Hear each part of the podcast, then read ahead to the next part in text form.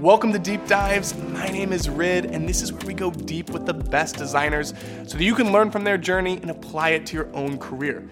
Today's episode is a special one because I'm talking with three incredible designers all about specific strategies that you can use to level up as an IC. So, without further ado, I'm going to turn it over to our guest to let them introduce themselves. Hi, um, I'm Steph, and I'm currently a product design leader at Snap. I manage a new team, which is across monetization, but I've worked a lot on AR and all kinds of fun things there. Prior to this, I was a designer at Airbnb, as well as started the design team at Cruise, a self driving car company in San Francisco. And then before that, I actually worked at Meta, formerly Facebook, on the AR VR team with these two folks here. So this is not like a panel of total strangers. We actually all know each other quite well, which is really cool for me. Hi, everyone. I'm Maheen, a product design lead on generative AI at Meta. I've been at Meta for a long time, seven years, mainly been focused on emerging tech experiences. So building a lot of zero to one, finding product market fit for things that people are just kind of like figuring out for the first time. So my work has revolved a lot around virtual reality, augmented reality, and then for the past several years I've been working on AI. Hello, I'm Brian, one of the co-founders of Campsite, which is a, a startup. We're fairly new and small, helping design teams share work in progress. Before Campsite, I was at GitHub for a few years and helped launch the mobile team there.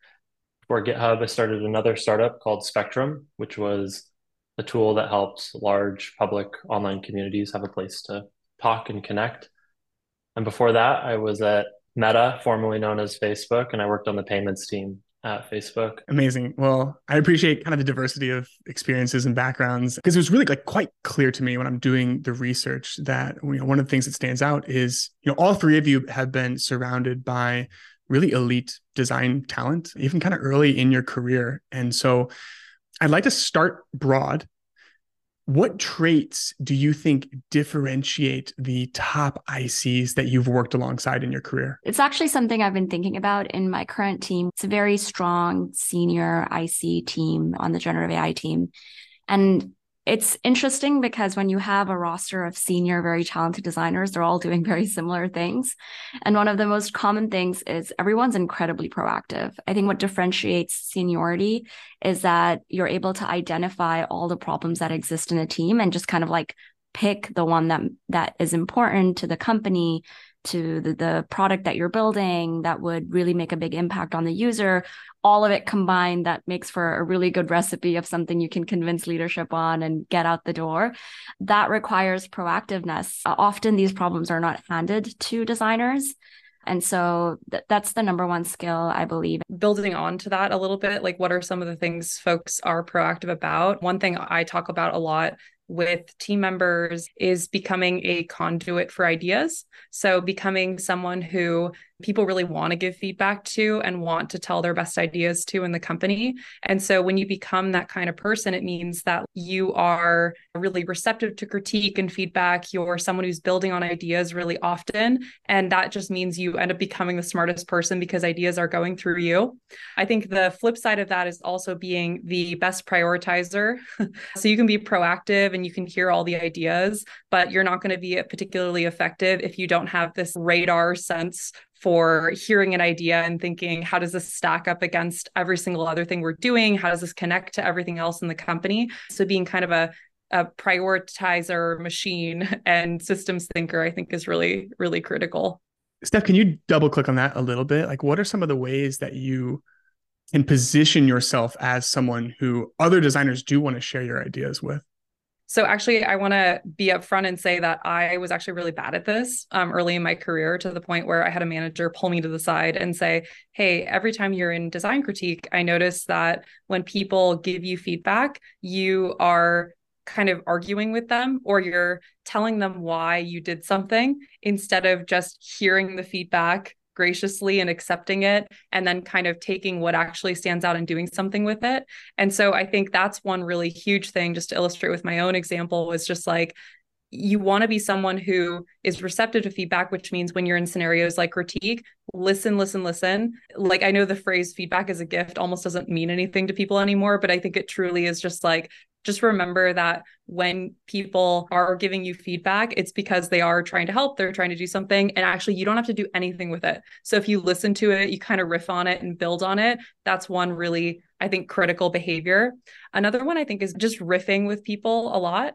And so I think when people throw you ideas or they share their own work with you, I think being kind and riffing on what they're doing and uh, just just kind of you know pumping them up but not in a, a fake way but just in a like hey you said this that that kind of inspired me i thought of i thought of this other set of things. So i think being someone who people think of as like oh steph i feel really safe giving steph you know critical feedback because she's always so warm to it and then i think the flip side is like I really like getting feedback from Steph or whoever or you because this person always makes me feel inspired or feel more energized about what's going on. So I think those are like two really, really specific behaviors. I mean, there's tons of other ones. Like I think people do tend to like to give ideas and feedback to those who are um, confident and smart and and speaking up in different forums and presenting really cool ideas in like casual ways. So I think I see a lot of very senior talent um, and and ICs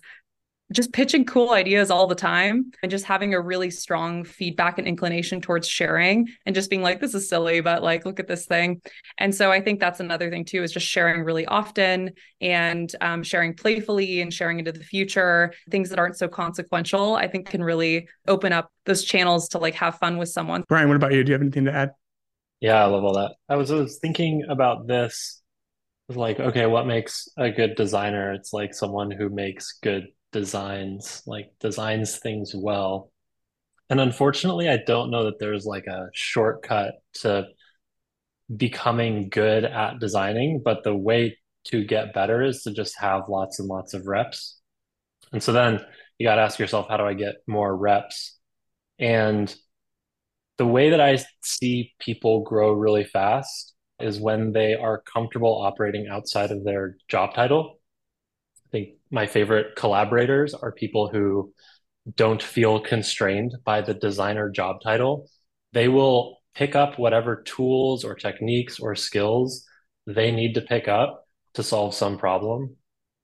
I think if you have that attitude where you kind of ignore the boundaries of your job title it also leads to doing other things like probably leaning more towards asking for forgiveness and not permission. I think that's like a biasing towards action, being proactive, not waiting around to be told what to do.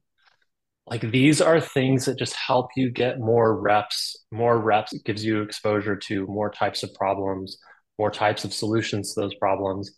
And then lo and behold, a decade later, you're like a good designer. Maheen, you talked about this idea of being proactive. And I think that's awesome, but it also kind of requires you to have this pulse of where the company is heading, what the product vision is. Can you talk a little bit about how, you know, maybe this like mid-career designer can move up that value chain of ideas where they are meaningfully contributing to this like higher level strategy and, and not just waiting to be assigned the next problem to solve? A lot of it is just listening for a while. I don't think you have to be very senior to get like a good product sense. You could be at any level and talk to, if you have access to talking to like different people in the company that have an understanding of the strategy, just listening to what's on their mind. This is a strategy that, like, anytime I join a new company or a new team or a new project, you need to do a listening tour and you just listen for like the first two weeks or three weeks or the one month and magically, you'll start to notice a lot of themes, and those themes will be very loud. And then it's up to you which theme you want to pick on and like start riffing on. Sometimes when I mentor people, people are like, I don't have any work to do. My manager isn't giving me anything, or like the team is in this like weird state where we're planning, but there's nothing going on. And I don't know if I believe that's true. There's always something to do. It's more just like Steph said, like how good are you at identifying that? And then there's strategies to identify.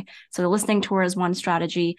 Another is if you're more of a visionary designer, like having a stake in the ground on what you think the product can be, right? And so if you have an opinion, maybe the micro interactions you really want them to be more magical like then go do that right and like show them to the right people to figure out how it can go in or if you're a visionary in terms of north stars that stuff is incredibly helpful for teams as well, but there's usually no time to do them. So there's just a lot of different ways to approach it. But I would say the listening tour is the number one way I would approach it myself.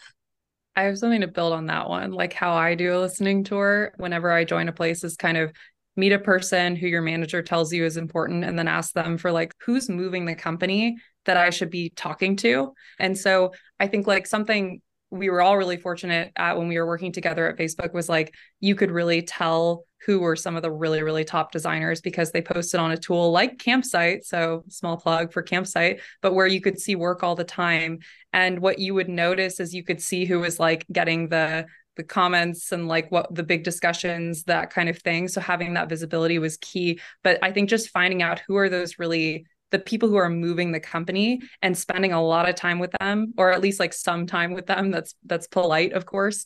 And so i think that's that's huge. And, and to Maheen's other point just being someone who is sharing your ideas and putting them out there people might say this is unimportant but at least you start to learn that too. So i think just being someone who is like hey what if we did this? What if we did that? And then people will say no because actually our priority this quarter is xyz or or we're trying to grow the company in this way you start to like learn by firing and getting some feedback. I think those are two ways to kind of listen by prodding and, and putting things out there. One of the most interesting things to do in a listening tour is if you're talking to a lot of people right? It's kind of what steph hinted on which is identifying who is actually responsible for driving the change. Like those are the people you want to get closer to over the period of time and come back to um, because you want them to be your allies in like landing a product decision or an idea.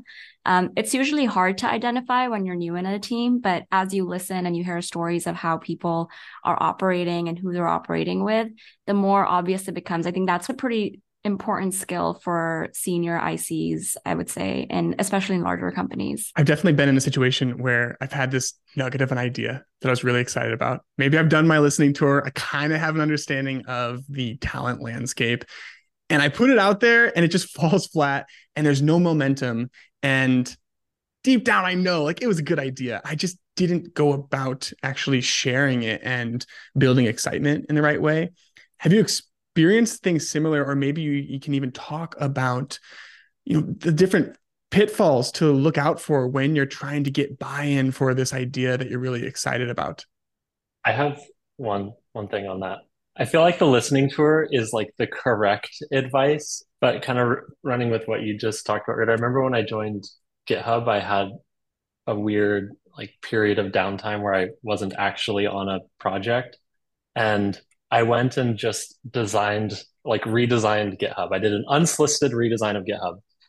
And it was really, really bad. It got no momentum and people saw it and they were like, cool, like, welcome to the team, new guy. Like, I bet you can solve all of our problems. It was like a very arrogant thing.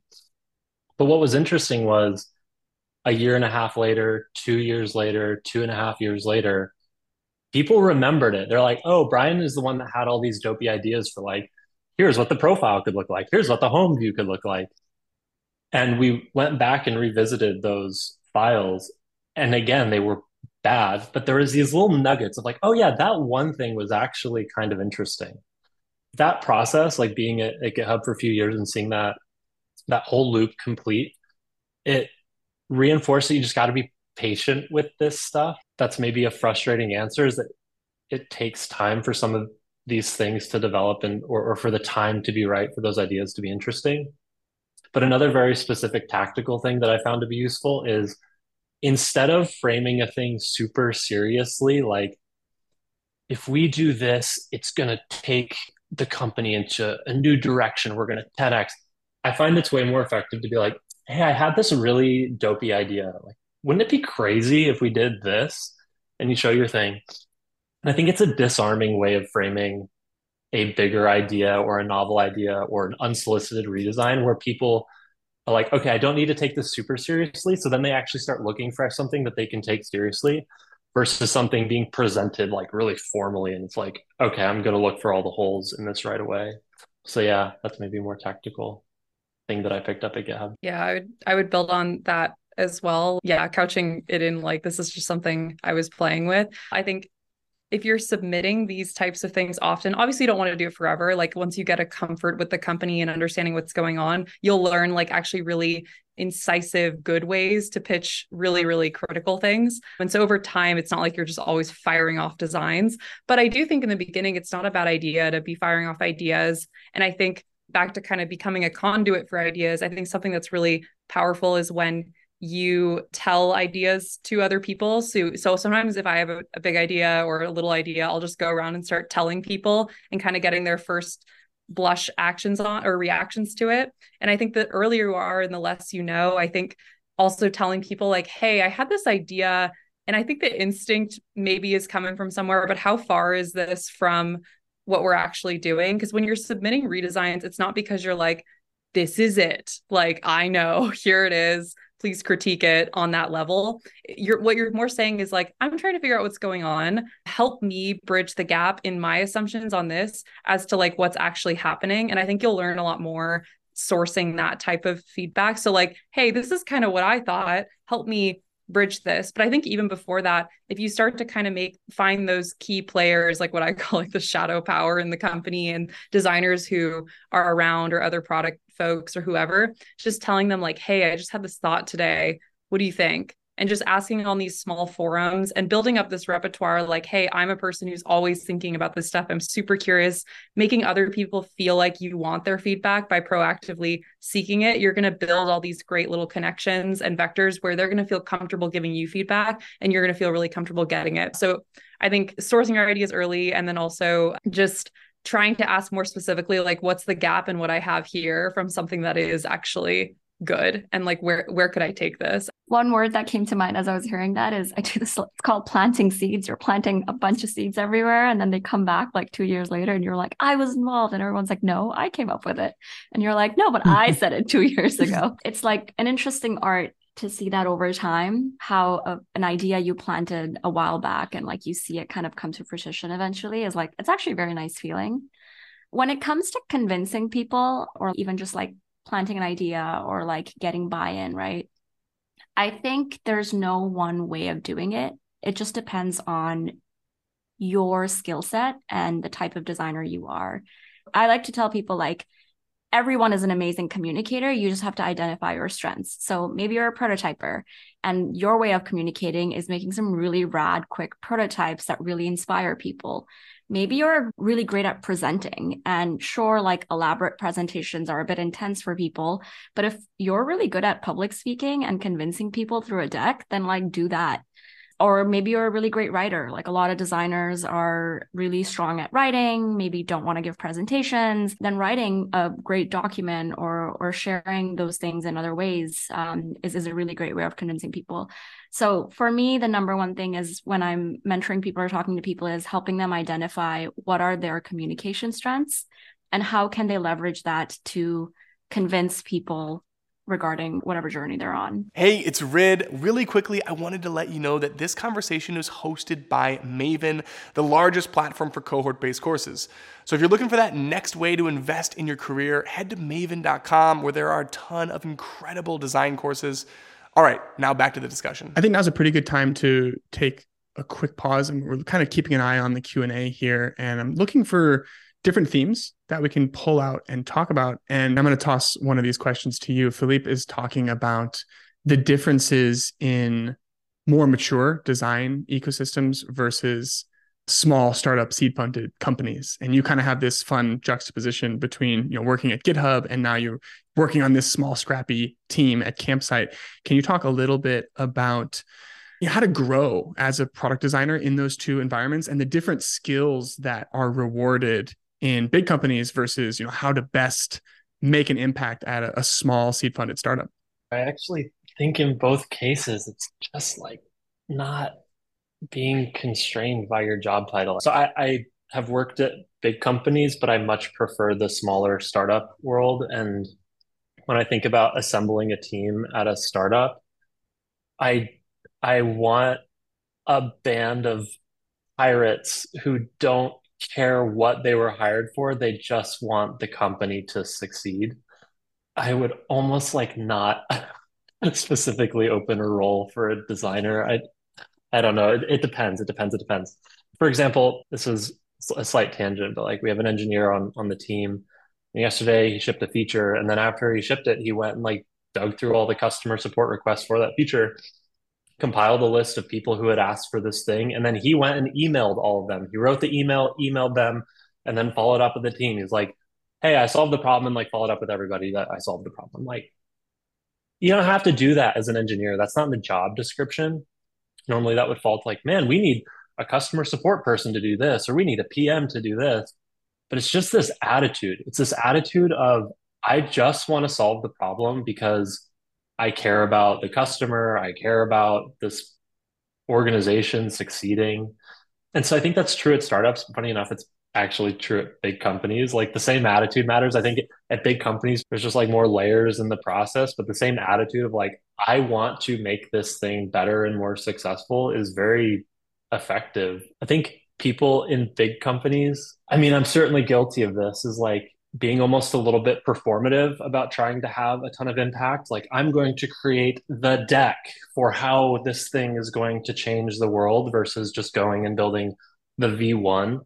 And the way to build the V1 in those kind of environments, the way that I found was effective was basically convincing the people around you that you're on a secret mission. I think this is effective if you're like trying to start something from scratch, but also if you're in an environment where there's no investment in craft. Like you're really sad that your thing isn't animated and you wish you had Engine time to animate it, or you wish this feature just existed from scratch. Like go build a little secret team with an engineer and say, hey, don't tell anybody, but we're going to go and solve this thing like an hour a day and like chip away at it. And I feel like there's a cool camaraderie that comes out of that. It's like us against the world, us against the organization. I, will just harp on this all day. Like people who who think outside their job title are really fun to work with and are going to grow very quickly in any kind of environment. Steph, do you have anything to add on this, just based off of your experience across, you know, very different team sizes and even being like the solo designer for a while at Cruise? Big and small, yeah, all over the place. I totally agree with what Brian said. I think it does not matter. I don't have a different answer for either. I think it's just you are a truth seeking person who wants to understand what is the real problem. The bigger the company is, the more showmanship gets rewarded. I'm a big fan of substance and I think that if if you have substance and you're trying to truth seek and find the right problem, that is stylish to me. and I actually care a lot less about, you know, how fancy your decks are and how you're presenting and all that kind of thing. I care about that a lot less than are you just communicating the right idea? And something I really appreciate about that is at Snap, it's definitely rewarded all the way down. And I think at startups, it should be as well. It sounds like Brian does that in his organization. But, you know, we have an example all the time where ranking is is a big problem for us in every company and so ranking content that is. And so one of the designers went in and just started like writing out and trying to explain how ranking worked and i did the same thing for another ranking surface and we you know it wasn't that great like it wasn't like we fig- cracked the problem but it was just you know we got a you know standing ovation slow clap from evan spiegel our ceo in the meeting because it was just like we actually went in and tried to engage with the real problem and actually talk to users and so i think like if you focus more on kind of being I don't want to say the smartest person in the room, but more like the smartest person about the problems that actually affect you, people you're serving, and the smartest about the business problems, and then actually like design things and respond to that. That's actually going to elevate you so much more. So I would say, even if you're le- more junior and unsure in your design skills, I think the better ideas and the better solutions and the better responses to those core problems you're going to figure out the design part. I promise. It's like, even though there's a million courses and stuff for it, that's actually not the hardest part. The hardest, most talented, rare people are the ones, at least on product design side, are the ones who solve the right thing and become brilliant at that space and what that means to your company. Amazing. Well, we're to make some time at the end here for more Q&A. I do want to transition a little bit and talk more concretely about different strategies for sharing your work and thriving in a crit culture. Because, like as we alluded to earlier, we kind of accidentally stumbled into this scenario where all three of you have these roots back in kind of early days Facebook. And I've heard you talk about how formative those years are and you know how much you grew as a result of that crit culture. So maybe we can talk a little bit about that for people who maybe don't have that kind of experience earlier in their career what are some of the lessons that you learned over the years that have shaped the way that you think about how designers should share and get feedback on their work? I think there's this beautiful feedback loop where you share stuff and get feedback on it and you like correct the obvious mistakes and then you share the next thing and that and you just get better and better. I think the trap is that people get so scared or anxious or uncertain that they don't get feedback early enough or they don't get feedback from a broad enough set of people they end up asking one person or put it in a private channel and all that's doing is sort of slowing down your engine of growth right? Like if you want to get better you need to design lots of things. And the best way to design lots of things is to just get lots of feedback and iterate quickly. So yeah there's this early stage paralysis. And i had this as well when i first joined facebook where i was so worried about like impressing my my peers and my coworkers. And i was also just so naive. I remember when i first joined i was really scared that i was going to like mess up facebook like i would design something and it would bring down the business which is obviously silly to to say now but back then that's how i felt and what that meant was i wanted my designs to be perfect before I showed it to anybody. And so I would just like stare at my screen and get lost in the pixels. Finally, my manager stepped in. He's like, this isn't going to work. like you got to actually ship stuff and like battle test your ideas. And that, that started my sort of feedback flywheel. I meet with a lot of teams these days where there are designers who are incredibly anxious about sharing work in progress for very legitimate reasons. I, I don't mean to say like everyone should just push through and like it's all going to be fine. Like there are bad cultures. There are people who are bad at giving feedback. There's people who can derail product conversations and design conversations. But I really like what Steph said earlier. I think there's an art in being able to like hear bad feedback and say, okay, interesting. Yeah, like I'll keep that in mind. Like process it, acknowledge it, but you don't have to like defend yourself against every little nit or pick, especially if it's not the kind of feedback that you're looking for. It's so cliche to say, uh, you know, you should be sharing work early and often but I think if you're not a little bit uncomfortable to share your thing, you've probably been staring at it too long. I've gotten to the point where I'm comfortable sharing stuff that's really not good, but it's helpful because it gets all of the like big wrinkles out much faster in the process. Then we can like focus on the the real meat of the problem. So as Maheen was saying earlier, you kind of figure out what communication styles work best. And I think also I would really narrow that down also to when you're sharing what styles work best for you. Like sometimes at Facebook, we had these crits that were like, you know, bravado and like just lots of people slinging a bunch of amazing designs back and forth. And that works really well for some people. And you'd almost like raise your hand and shout and jump in to to express the feedback, right? That doesn't work for a lot of people though. And so we experimented with things like, hey, let's write things down on, on notes. Or I know GitHub had a notoriously like really async written feedback type culture, things like that, that we've tried at different places. So I think finding out your style. I wanted to share my style, which I actually don't think comes up very often, but did kind of come up in the comments a little bit. One thing I really like doing is pair designing. And so trying to find someone who I trust to get their feedback and kind of jam on the design a little bit together. So I think something that can really help younger folks is like grab 45 minutes with someone you think highly of and get their feedback and kind of just like, I don't know what this is. Can you help me like carve it out? And then when you share it, it starts to feel like you always have an ally in sharing it who's like looked at it and really gone through it and kind of been the champion on the work. And also, maybe it's better because that person took a look. And also, you're developing yourself as kind of that conduit because you're bringing those people in and they're seeing you as someone who is stronger at this. So anyway, I'm, I'm a huge fan of pair design. And I've just seen how much that can give people strength to just be like, hey, Brian already saw my design and he's sitting in this room. And so when people give me feedback now, I know Brian can kind of chime in if I need him. So anyway, I just want to suggest pair design is a really tactical thing you can use. I'll add to that. I think a good manager can also make this very easy. One of the things managers can do is make the crit culture a lot more easier. Where I noticed in one of my teams, people weren't bringing things to crit. And because they felt this fear of like the work needs to be perfect. I think there's this culture at companies like I would say Instagram or like very high craft companies where it's like the deck needs to be perfect. And if the font isn't accurate, then like what are you even designing? But it's like, is the deck shipping to people? No, it's not. Like the the product is or the UI is. And so that's a pretty big pet peeve of mine when people give feedback on like those outside of the UI things that don't really matter. So setting expectations around that in a team, identifying like what are the problems that people are running into when coming to crit. The other is that like if a manager is close to the work, like encouraging people to like hey, like, I know no one's sharing at Crit today, but hey, Steph, what do you think about like sharing that work that you were exploring as like an FYI, creating a room for just like casual sharing where maybe no feedback is needed. Maybe it's just like, hey, FYI, I'm working on this. Like, let me walk you guys through it and helping people ease into the culture of sharing. So a lot of that I think needs to be built into a team as opposed to sometimes just expecting designers to know what to do, especially if they're like new to a team or more junior, or maybe the culture wasn't very receptive or warm to begin with.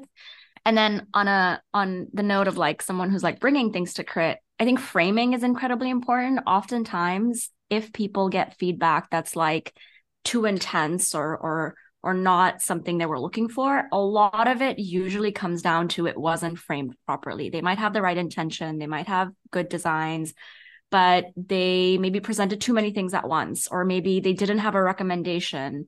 Um, so it also comes down to communication. Like, have you figured out the art of communicating, being intentional, asking for what you want feedback on, not sharing 10 things, but sharing the three things that you're really confused upon, maybe breaking it down over a couple of sessions as opposed to doing it all in one session.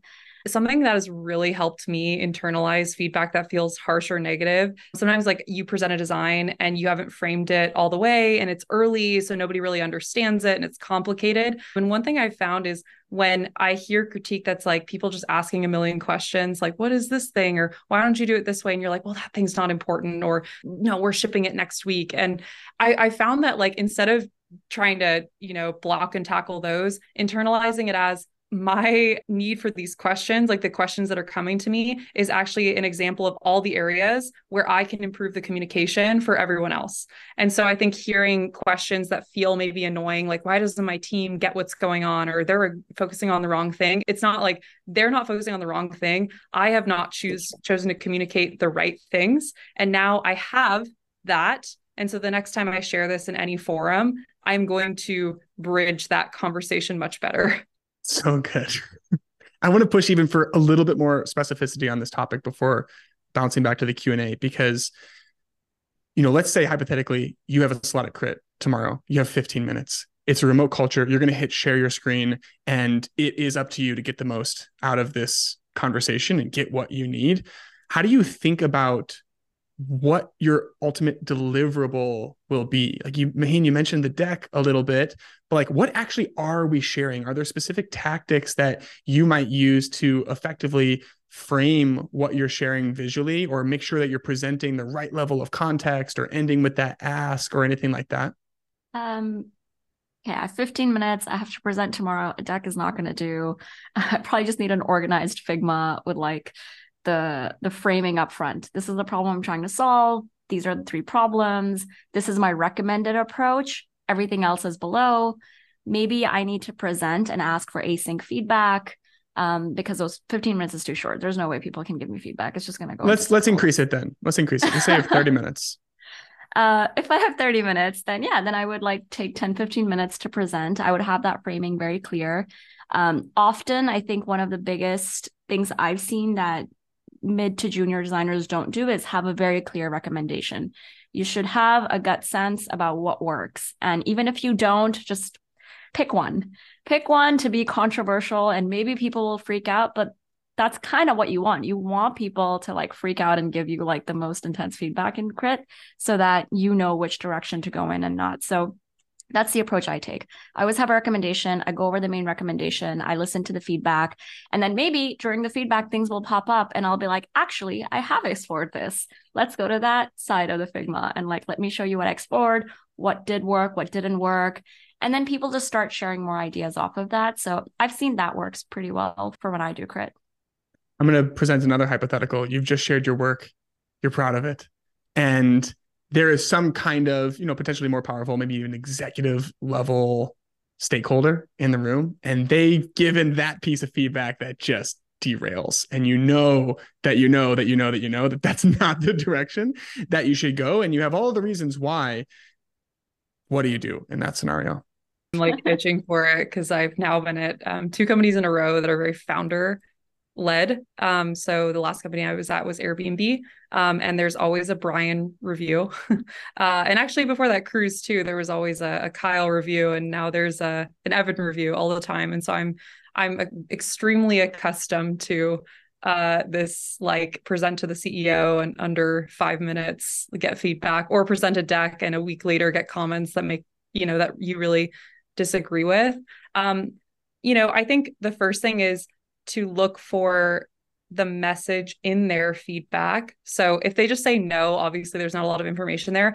But if they say no because I'm worried about this other thing. So I think like trying to get what is why are you saying no? Why are you resistive? And then trying to understand what the real problem is. So right now, um, or like recently, I was encountering something where um, with a, a leader in our company they were saying no. And then when I actually figured out the reason, it wasn't a reaction to the design. It was like a reaction to an, a misunderstanding about a bigger concept within the company. And so I was like, oh, no matter how many times we present this, we are not going to get an approval on this. So that is one one big way is just understand like where is the no coming from and how can you resolve that instead.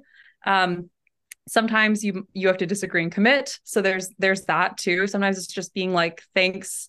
I'm going to be a good soldier. And what that means is like i'm going to go take this reliably so you know you can trust me um, to go execute on this. But i disagree with it and that's okay and i think building that muscle is good too but also maybe they are privy to things that you cannot see and there's a good reason. But i would f- try and find out what is that reason.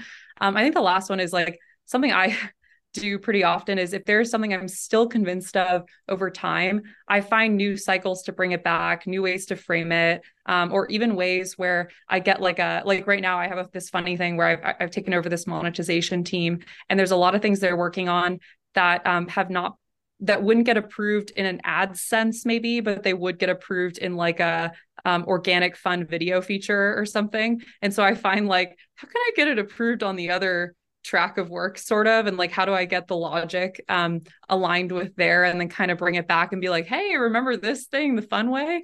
Um here's the other like here's the the money way. And so um that's that's like a huge part of my life right now but i think that um namely i would just go find why why is this person resisting? Where does that problem get solved? Um, should i be the one solving it? Because maybe I'm just not privy to something. Maybe everyone around me is like, hey, disagree and commit. We're going to do it and try it. And then later, you've bought some credibility to bring back other ideas. And then lastly, maybe there are new times and ways and seasons to bring back ideas. So, you know, a joke at a big company like a Facebook is, or even startups is like, hey, years ago, uh, remember that idea from years ago? We're finally shipping whatever it is, you know? And so there's a lot of ideas that cycle back until they exist. And there's kind of like huge joy and pride. So, anyway, people might just reject them or they might not be important for a long time. And that's okay too. And you get small joy when you see uh, finally someone's working on XYZ abandoned feature. yeah, I can think of specific things that have showed up in like three offsites in a row where you have prototypes and it's like finally there's real code there's real code behind it.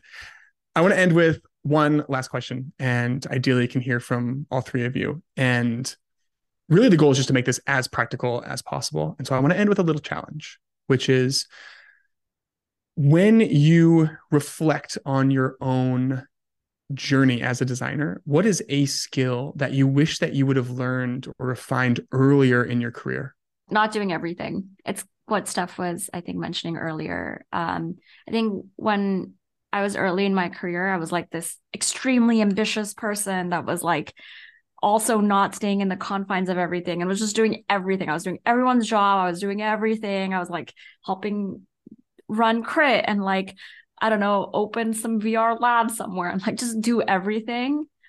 And that can very quickly lead to burnout and you won't you know, it's not it's sure it's benefiting the company a lot, but it's not really benefiting your own career or maybe even the product that much. Um, and so ruthlessly prioritizing and learning the art of that and honestly that's something i'm still learning right like um, building that art uh, of figuring out what is important to the company but also what's important for your career and what makes sense in a given moment and over the course of a year being patient and understanding um, sort of how that all comes together is something that i wish i had learned earlier uh, and something that i'm still learning i would say. Every layer of fidelity that you increase your design from napkin sketch to wireframe to lo-fi to hi-fi to prototype to staging to prod every layer of fidelity is um, like a punch in the face that uh, you had the wrong assumptions or the thing wasn't quite the right solution and so i think one of the things i wish I'd gotten better at sooner. And I think it goes back to like getting more reps is getting to the final stage of fidelity a lot sooner. I think there's a lot of time spent fiddling around in Figma and building click through prototypes. And I think those things are useful, but quite quickly fall apart when they encounter reality. Um, I saw a good tweet today that was like, your front end is only as fast as your back end. And if you have an incredible prototype where you're tapping things and it's a click through Figma and like everything is instant and everything slides up and there's no loading states, like it's perfect, then it's such a compelling prototype. You're like, yes, we should build that. And then you go and get an engineering team to spend months working on it. And it turns out it's slow and janky and crappy. Um, so the, the trick is like, how do you realize that? How do you discover those problems sooner? And I think the answer is like figuring out how to skip layers of fidelity or like move through them even faster than feels comfortable. Um, I always like to say, uh, you know, when you're having debates with teammates about what's what's the right thing to do, do users actually want this? Like, we have to move out of opinion land into data land, and it's like the only way to get data from customers is to show a real thing to customers and I don't think that showing a customer a Figma file is is uh, valid here. I think showing them like an actual thing that they use with their data that uh, impacts their life is is real. So yeah, I guess that'd be my answer. Is like how do you how do you traverse through those layers of fidelity faster than is comfortable? Yeah. For me, uh, you know, plus one to a lot of things that were just said, but I think a big one is just simple leadership. Um, I find that when I do the portfolio course or I um, am just mentoring younger designers or even very senior designers, they present like every explanation, every detail of why things are important, and they list out so many things. And I think brevity and extremely simple communication work really well. And also, again, back to this idea of being a conduit for other people's feedback and ideas. The more accessible you make your work and the friendlier uh, you make it and easier to read for others to kind of chime in and jump into the work, often that makes it easier for others to participate and understand what's going on. Um, and so it's going to make you more effective and more people able to, um, you know, help rise your star by giving you the right kinds of feedback to to build up. So I think that's something I I really espouse is just being making your work so accessible just by being really simple, brief, and trying to get to the core ideas. I love it. You nailed the brief part there. Thank you. Thanks, everyone.